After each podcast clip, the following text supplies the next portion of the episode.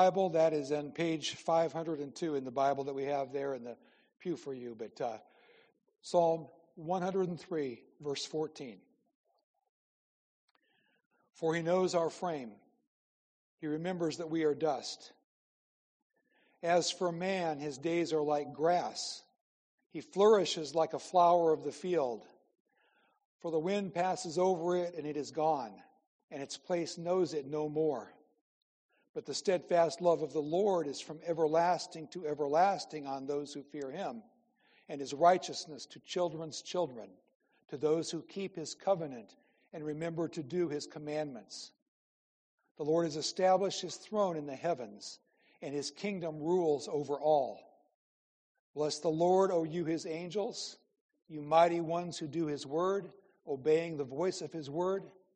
Bless the Lord, all his hosts his ministers who do his will. Bless the Lord, all his works, in all places of his dominion. Bless the Lord, O my soul. Please be seated and let's pray and ask the Lord's help as we uh, interact with his text this morning. Lord, thank you so much for the privilege that we have to worship. Thank you now for the part of worship that involves interacting with your word. Your word is true. Help us, Lord, by your Holy Spirit to listen and, and discern what uh, you have to say to us in your word. Uh, convict us uh, where that is necessary and comfort us and, and challenge us. We pray all of these things through your Holy Spirit that you would do the work in our lives that needs to be done. In Jesus' name, amen. So we are on part three of a sermon series on God's sovereignty. God's sovereignty. Everybody says uh, God is sovereign. Everybody says that. Every Christian uh, knows that. Uh, maybe we fight over some of the theological ramifications in various times, uh, but on our knees, we all say, God is the Lord, and it's to God's sovereignty that we appeal, even when we pray. And so it was important, I felt like, uh, for these next 10 weeks or for this 10 week period leading into Advent uh, to examine every facet, just like you would hold up a diamond or a not maybe you wouldn't, I wouldn't, maybe you would, I, I, but like a diamond guy would hold up a diamond and, and evaluate it and look at all facets of it and see what is God's sovereignty? What does it involve when we say God is sovereign? How do we make that not just a cliche in our lives or a mantra that we say as, as mere words, but what does the Bible say about God's sovereignty? So we talked about the importance of God's sovereignty.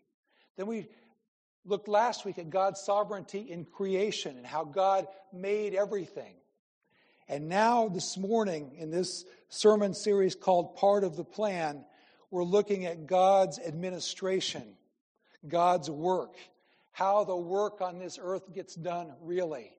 And we're looking at God's sovereignty in maintaining and being active in His world. Next week, we go a little deeper into a specific part of, of God's sovereignty, which is God's sovereignty in salvation of people. But this week, it's a general look at God's sovereignty. Is God at work or not? So we see two things in this portion of, of Psalms. And it's, it's a, it's a three point sermon, but I want us to see, first of all, in these two points till we get to uh, the application, the fleeting nature of man and the eternal governance of God. We started out with that wonderful verse For he knows our frame, he remembers that we are dust. Don't we say at funerals, uh, uh, From dust thou art, to dust you shall return? Uh, it's dust to dust. God was there when He created people. It said God formed Adam out of the dust of the ground. God knows our frame.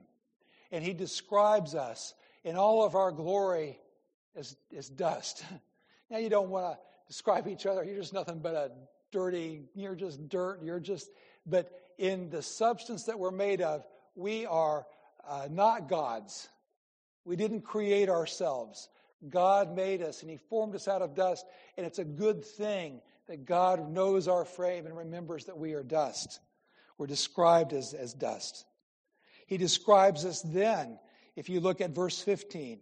As for man, his days are like grass. He flourishes like a flower of the field. For the wind passes over it and it is gone, and its place knows it no more. We are described as flowers that are here and then gone, grass that is here and then gone. He's not saying that we are insignificant or, or worthless. Uh, just talk to somebody who recognizes the beauty of, of flowers. You want to show your love to somebody, uh, sometimes you buy them flowers, sometimes you buy them a dozen. Sometimes you buy them two dozen and you buy their favorite kind and you do that. Flowers are not bad things. He's not saying people are bad or people are worthless, but he's saying people are like flowers. There's a flourishing, there's a beauty in people, there's a wonderfulness, but he's saying they are temporary. We're here, we're gone. We make some kind of a mark, we're gone. We do what God has put us here to do, and then we go. Wonderful people in your own ancestry that you've never met. If you could meet them, you would love them, you would learn from them. I was at a in a, in a meeting one time, and the guy said, Hold up your hand if you can name the names of your grandparents. I could do that. By God's grace, I was one of the, the blessed ones. I had four grandparents who loved the Lord and loved me, and we spent time with them and, and, and knew them. He said, Keep your hand raised if you can name the names of all eight of your great grandparents. Honestly, I could do that. I don't know if I could do it now, but I could do it then. Um, and a couple of us had our hands. How about your great great grandparents? And I've seen pictures like when they never smiled and, and the old uh, tintypes and they looked so stern and mean, but I've heard the stories that they weren't so mean uh, after all. But uh, nobody could keep their hand raised. And people are here and they live lives and they cried real tears like you and they bled real blood and they worked real hard and, and they did good things and they had things that they were ashamed and sad that they did. They lived lives just like the rest of us, but they're here and they're gone. That's what the psalmist is saying here. David wrote this psalm. He's saying, People, uh, you can see beauty in people, but they do not last. Like the flowers of the field that flourish, but they're gone. Like the grass of the field, but it's gone. Somebody put it in a song and said, Man, man, your time is sand. Your ways are leaves out on the sea. That's what you are on this earth. I read a book a few years ago that absolutely brought tears to my eyes an account of one aspect of the Vietnam War, Hue, 1968. And he wrote about the beauty of that city before war overtook it and people died in the streets, the beauty of the people and the kindness and what that city meant. And when it came in and, and and you saw bodies in the streets and basically mass graves and all these people gone. And now you look at it and the city flourishes again and the beauty of the nature and the flowers and all that's there. But the point I took from it as a Christian reading was the sadness of the horrors of that war and those young men who had to do that. But more than that, just the fleetingness of times and seasons. Read the book of Judges and just see how people flourish. They forget God, they cry out to God. God sends a deliverer. Uh, they are saved and redeemed again. And then the same cycle repeats itself over and over again. And you say, that's human history. The wind blows over it, and it's gone. It's there, it's gone, it doesn't last. How long does a conservative, Bible believing, biblical denomination last? Pop quiz. If you say 50 years, you'll be in line with our uh, clerk of session who says about 50 years. And it starts out in one thing and there it goes. How long does a any freedom loving institution last? How I, I, put this in there for, for our, our, our Constitution scholar, and she's not able to be here this morning. But I wrote, How long does a constitutional republic last? 200 years or so? 250? Cycles. Things rise, things fall, things begin, things die. That's the nature. Uh, what does the, the Bible tell us? You know, uh, seasons, the coming and going. Read Ecclesiastes and just see how things go and go and rise and fall, and there's nothing new under the sun. The temporary, the fleeting nature of man, contrasted by David uh, writing this psalm under God's inspiration. Contrast that with the eternal governance of God. Verse 17. But the steadfast love of the Lord is from everlasting to everlasting on those who fear him. Think for a moment, just pause and think about what it means everlasting to everlasting. Everlasting to everlasting. Lasting forever. Uh, try to wrap your mind around that. How can that be? We temporary people, uh, God can give us a glimpse and we can understand a little bit of, of that, perhaps, if, if God shows us. But to think about everlasting, always lasting, never wears out. And God describes himself as everlasting to everlasting, always was, is now, and always will be. God always was. Always was. And then where did he go to get his building permit to build earth? Who did he have to get inspecting to make sure? Uh, God, the everlasting God, made the earth from everlasting to everlasting. He didn't have to apply for a building a permit. When he created the earth and everything else, he didn't have to go shopping for supplies or consult anyone's opinion on what they thought would look best. God, the eternal, everlasting God, was there. How long? Can't even put a number on it. And then at one point, he said, I'm going to build, because that was his everlasting plan, to build and create out of nothing what we have around us here. He didn't have to subcontract any of the jobs out that he either couldn't do or didn't want to do. God made, God created. He was everlasting. And then there was a point in time, boom, when created matter began to exist. And there was a time when you began to exist. Approximately nine months before your birthday. Everlasting, that direction. Everlasting, this direction in the future as judge of all the earth, in front of whom all people, including you, will stand and I will stand. There's not some review board making sure that the judge of all the earth will do what's right, to make sure he's adhering to some law, because the everlasting to everlasting God, you could say he created the law, or you could say he is the law. Everlasting, everlasting human beings on this earth temporary. God, eternal.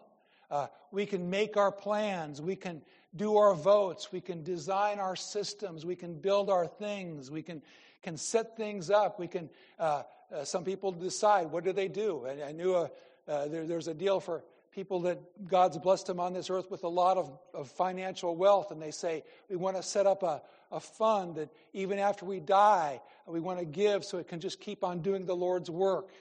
And that's one thought. The other thought is, no, I want to see because I don't trust what's going to happen 50 years from now. I want to give it all away right now to a place that's doing good and, and do it that way. At any rate, you want to set it up that way, you want to set it up this way. Uh, in the end, it's gone. Read Ecclesiastes, it's all about that. God, on the other hand, eternally in charge. And if God is eternally in charge, God doing whatever God wanted back there, and creating whatever God wanted, however He wanted to here, and God being in charge there, that implies that God, uh, we can't say He's in charge there, He's in charge there, but He's not in charge right now because He, he put His little creation in charge. No, God is the creator, God is the sustainer, God is always in charge and still in charge. We want to say, I don't like that very well. I am the master of my fate. I am the captain of my soul. Well, we may not like it at times because we kind of like to be God for a day. But we're not. Our preferences are one thing, and cold, hard facts are another thing. The kid gets his driver's license, drives a while. Parents finally trust him, and he takes a couple of little trips in the car. Then it's his time to go up to the garage and back that old Oldsmobile out of that garage. And he's worried that he's going to back out and he's going to back into the pickup truck that's around the corner. He's thinking so much about the pickup truck that he scrapes the car on the side of the garage. And by the time he does that and figures out what that sound is and makes his adjustments and gets out, and his heart's beating and his blood pressure's up, he forgets all about that pickup truck and puts it in reverse and hits the pickup truck that he didn't want to hit anyway, which is why he hit the garage. And what does he do then? He sits there and says, I wish this hadn't happened. I wish this hadn't happened. I wish this hadn't happened. I wish this hadn't happened. He looks at the car. He looks at the truck. I wish this hadn't happened. Eventually, that young man has to face the facts. I don't like this situation, but this is the situation, and now I've got to do something about it. I've got to appeal. I've got to make remuneration. I've got to hope my mom and dad understand that uh, I'm an early driver. I, am going to try and make a subtle uh, excuse for myself, but I know there's no excuse. But I hope that they make an excuse for me. I hope they bail me out. I hope they, and, and you, you deal with the facts. Whether you like the facts or not, the facts are there. The sooner the young man gets to that point, then he can make the proper strategy to present it to his parents, face up to his consequences, maybe receive blanket forgiveness, whatever needs to be done.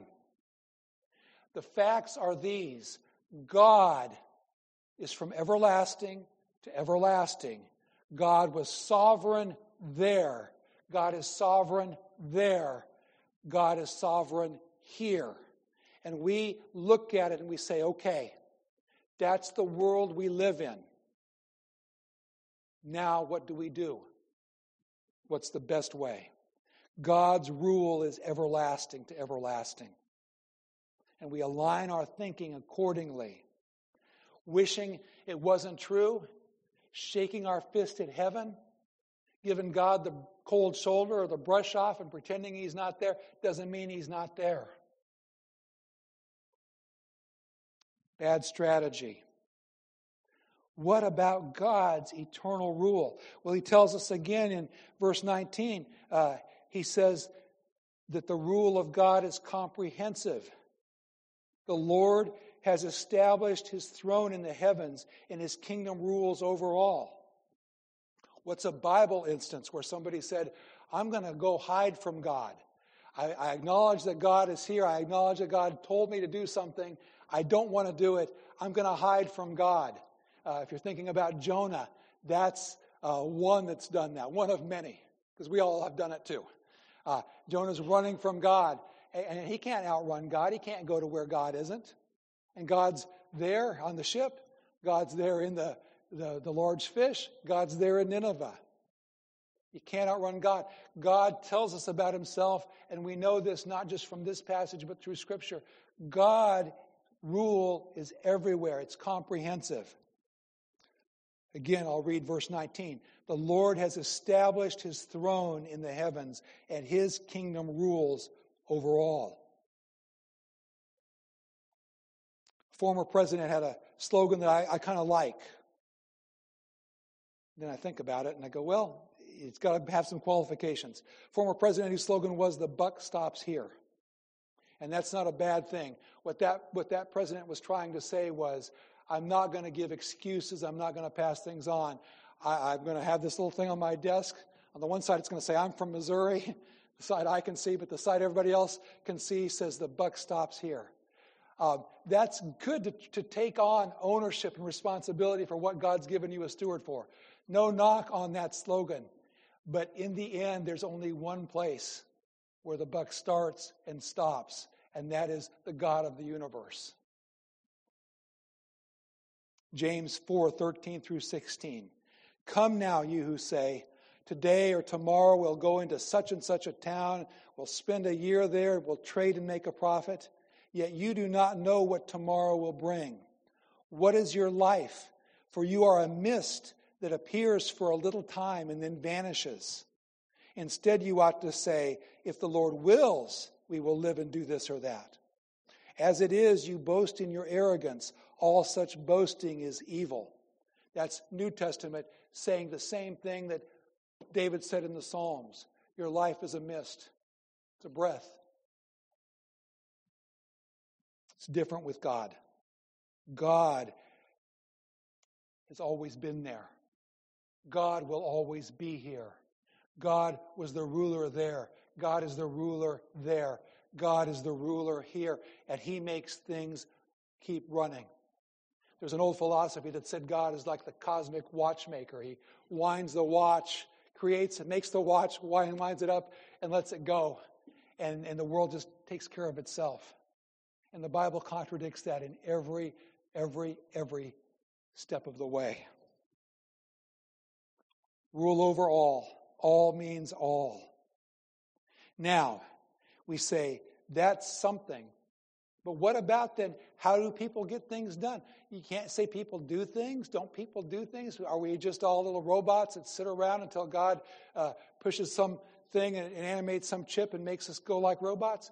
Uh, no, the Bible talks about this uh, theological concept of first and second causes. There are causes, first and second causes. Oh, I was going to look this up and look the page. Oh, I did. I did. I put it in there. If you, if you grab your hymnal and in the back of your hymnal, if you want to see this, you can. If not, just listen.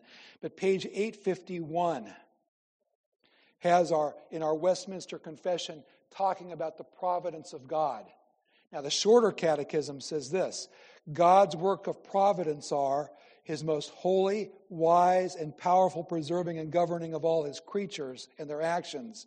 But uh, it, it, takes it even to a, a more involved level in our, in our confession in the chapter on providence.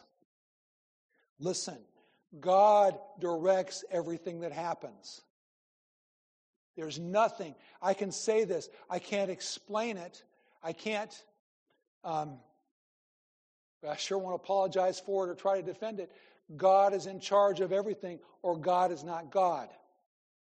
No angel ever got fired. Why weren't you taking care of her? Why did you let that happen? You're out. Get me in here somebody that can do my will. God has never had to say that to anybody. God does what God does. We, on our level where we see things, we know we work for God. We know we're, we're, we're responsible agents to do, to do what we need to do. Um, there's a, uh, somebody uh, said this. Boy, listen, listen to this. It is important to observe that the two causes are not on the same plane. God is the first cause for everything, but He'll use a second cause. Uh, what, let's give an example. You pray for Ron DiMattea and Diane. You're praying for them. Uh, God is sovereign. God uses your prayers for Ron and Diane. Uh, God uses a lawyer here to say this is not right and to motivate whoever needs to be motivated to close this. God, God, God's sovereignty overrules. These are the second causes, but God uses them. God uses people to do his work and he uses things to do his work. They're not the same. God is first cause, everything else is the second cause. It says they are not coordinate, but one is completely subordinate to another. In every event in the natural world, God has completely accomplished what he willed to accomplish. In every event in the natural world, God has completely accomplished what he willed to accomplish. God is not going to write his memoirs someday and say, I really wish I had been paying more attention back there in 2020 uh, to Christ the Shepherd Church. He'll never have regrets. He is not limited in any way by the forces of nature or by the free actions of his creatures. They act truly, but they act they truly act only as he has determined they shall act. The correct way, therefore, expressing the relation between secondary causes, us and people around us and, and uh, nature and things like that, the only way to express the relation between secondary causes and God, the great first cause, is to say that God makes use of second causes to accomplish what is in accordance with his eternal purpose. Okay? It's not too hard when we think about it. Uh, it's just the submitting to it is the hard part, but the understanding what the Bible says is not hard. Um, call your attention to your, your worship folder, your food for thought. I put this in there. Uh, just of God using animals Arthur Pink put this about God using animals in the scripture. We know our Bibles. And I love this quote. Uh, the animals do God's work. God makes a dumb ass to rebuke the prophet's madness. He sends forth two she bears from the woods to devour forty and two of Elijah's tormentors. In fulfillment of his word, he causes the dogs to lick up the blood of the wicked Jezebel. He seals the mouth of Babylon's lions when Daniel is cast into the den though later he causes them to devour the prophet's accusers. He prepares a great fish to swallow the disobedient Jonah, and then, when his ordained hour struck, compelled it to vomit him forth on dry land. At God's bidding, a fish carries a coin to Peter for tribute money, and in order to fulfill his word, he makes the cock crow twice after Peter's denial. Thus, we see that God reigns over irrational creatures, beasts of the field, birds of the air, fishes of the sea, all perform his sovereign bidding. God not only created everything, but God takes care of his world using his creation to serve him and do his will. For us, so we look at this and we say, okay, we are temporary, God is eternal. What, what's the relation? What possible relation can they be? We're just not fit for each other. We're, we're a bad match, right? No, God says, no, no, no. And this is the good part. This is the gospel part. This is great if you're a Christian. I, I, I, bet I hope it's scary if you're not a Christian, but it's great if you're a Christian. This is God. This is God and the people He created.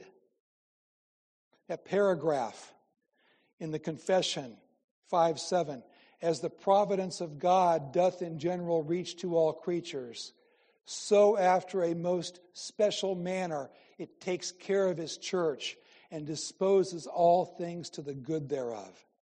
Look at Psalm 103, which so clearly shows the greatness and bigness of God, the temporariness of man, and then shows God's love to you and me, his people. The first part of Psalm 103 that Dave read is our introduction for the sermon. Uh, Psalm 103, verse 3. What does God do? He forgives all your iniquity. This is your primary need. The psalmist started with that. You start with that. Your iniquity needs to be forgiven. There's no place for you with God, no place for you in heaven, no rightness with God unless your iniquity is forgiven. Bless the Lord, O my soul. Bless the Lord with all that's within me. Bless his holy name. Bless just means essentially praise the Lord, O my soul. Praise God, praise God. What about God? First of all, he forgives all your iniquity, soul. You soul, you better praise him because he your sins have been forgiven. It's your all access pass. This is your backstage pass. This is your admittance to heaven. If your sins have been forgiven by God through Jesus Christ, uh, you get to go there. You get privileges on this earth like understanding, like peace that passes understanding, like a mission that matters for eternity. You get perspective. Salvation is all of these things, and it starts with your iniquity being forgiven. Verse 3 who heals all your diseases. New Testament refers to the great physician. In the Old Testament, uh, times when David was writing this, uh, medicine hadn't been where, where it is, uh, where we've seen it go in, in our days. Boy, they needed a lot of prayer. Uh, newsflash, we need a lot of prayer these days. We still need God to be the one who heals our diseases. Uh, New Testament, Jesus went around preaching repentance and forgiveness, and he did heal people physically, account after account. Book of James, he says, if any of you are sick, call for the elders of the church, let them pray. So there is an element where it's not just all um, uh, a metaphor for spiritual healing. There's physical God taking care of you. You don't even know what God took care of you uh, to do today. You don't know what you don't know what God did. Maybe Spencer's a little closer. all of a sudden, I'm thinking of Spencer, the operating room nurse, who all week long has seen healings and and, and positions and and work. You say, well, he doesn't heal all of them because we die sometimes, right? And even then, we see ultimate healing in heaven for God's people. All your diseases are healed there. No cancer in heaven, even if you have a cancer riddled body here. And God says, I'm taking you there. Uh, you're fine. There's an ultimate healing. For those times when God, for the very best of reasons, chooses not to do it down here verse 4 of 103 who redeems your life from the pit, who crowns you with steadfast love and mercy. You think about another scriptural passage where the psalmist says, Surely goodness and mercy will follow me all the days of my life, and then I'll dwell in the house of the Lord forever. He's saying, Just look over your shoulder. There they are. Goodness and mercy. Right there. Following you all the days of your life. Psalm 103 tells us about that. Remember, we're talking about the relationship of the eternal Creator with us temporary people. It's mind boggling. Verse 5 who satisfies you with good. And I would emphasize the word satisfies. Some things that we don't even realize are good until we get our contentment and God satisfies us. Hey, God gave you a break today. I was going. I, I printed out the lyrics. I, I like the Johnny Cash version, but Porter Wagoner made it famous of a satisfied mind. But talking about, so you got to you got to go look. That's your assignment. Then go look at it and listen to it. But I, I don't have the lyrics to read to you, and I'm not going to try to quote it. But you think about that satisfied mind that God gives you, that perspective. Uh, you don't get that just because of stuff that you have or friends that you have. That mind that God gives you to satisfy you, uh, with good things. That's what eternal God does for his people.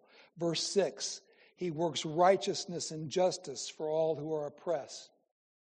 Verse 7 He made known his ways to Moses, his acts to the people of Israel. In other words, what God does for you, his people who he loves, he gave you a Bible, Old and New Testament. All, all, all David had was Moses. And he said, Wow, God told us about himself in his Bible. That's a good God. Boy, that's a good God. To get to know Him through His Word and to know Him is to love Him.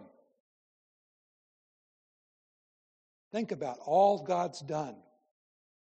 Verses 9 through 14. He knows His people, He loves His people, He forgives our iniquities.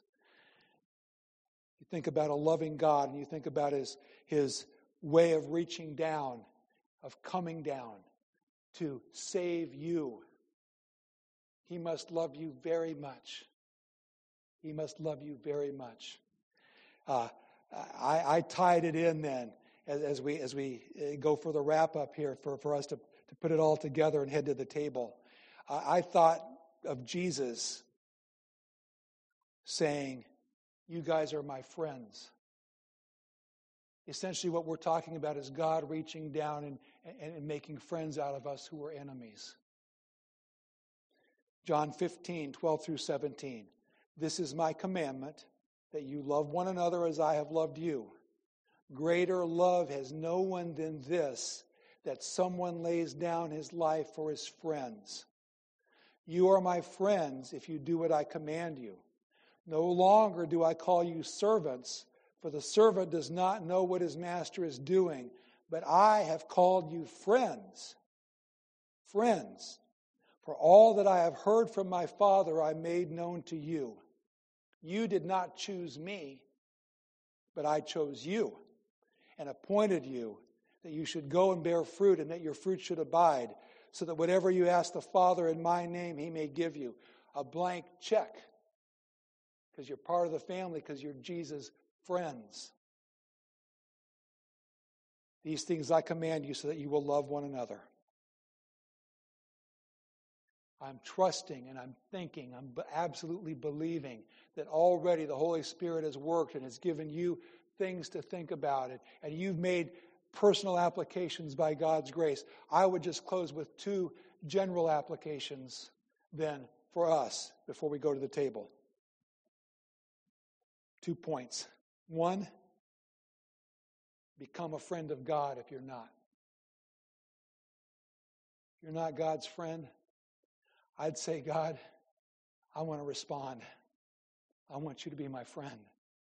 And God's calling. There's a general call that's open to all. If God is, if God is, is then all of a sudden speaking to your heart, you respond. I've been a false friend, been a false friend to people, a backstabbing kind, and one who just used people. And I've done that same thing to God as a non friend. Be God's friend. God, I submit. God, I see uh, from your word today, and you're just speaking to me. You were here from eternity. You're here in this eternity. You're the sovereign God here. And you, as the sovereign God who could have done whatever you want, sent Jesus to earth, fully God, fully man, to be the atonement for my sin. When he died on that cross, my sins were placed on him. And I'm going to respond to that call to be a follower of Jesus and Jesus' friend. If you're not a Christian, you're not God's friend. Become a friend. And for you Christians, you friends of God, well, maybe in your life your old friend needs to hear from you again. Maybe it's been a while. Uh, maybe maybe he's there for you and, and you, you haven't been there. Uh, deepen that friendship. Read, read his word. Hang out with his people. Pray to him. God is sovereign. God is the creator. God is the sustainer. The next two weeks, we get deep into some things, and it's going to be wonderful. God's the saver, God's the friend caller. Let's pray now. Take what we've got, take what we've got from His Word, and go to the table. And even more, ask God to help us to see and understand what it meant to have a body uh, that was real, that died for us, and blood that was shed for us. Let's pray. Lord, thank you for this psalm. This psalm that's just a typical psalm of all uh, your scripture. Open it anywhere, and, and there's uh, Jesus' blood shed for his people. There's God's sovereignty and God's love reaching down to save his people. So we thank you. We got another glimpse of it today from Psalm 103. Help us now as we go to your table. In Jesus' name, amen.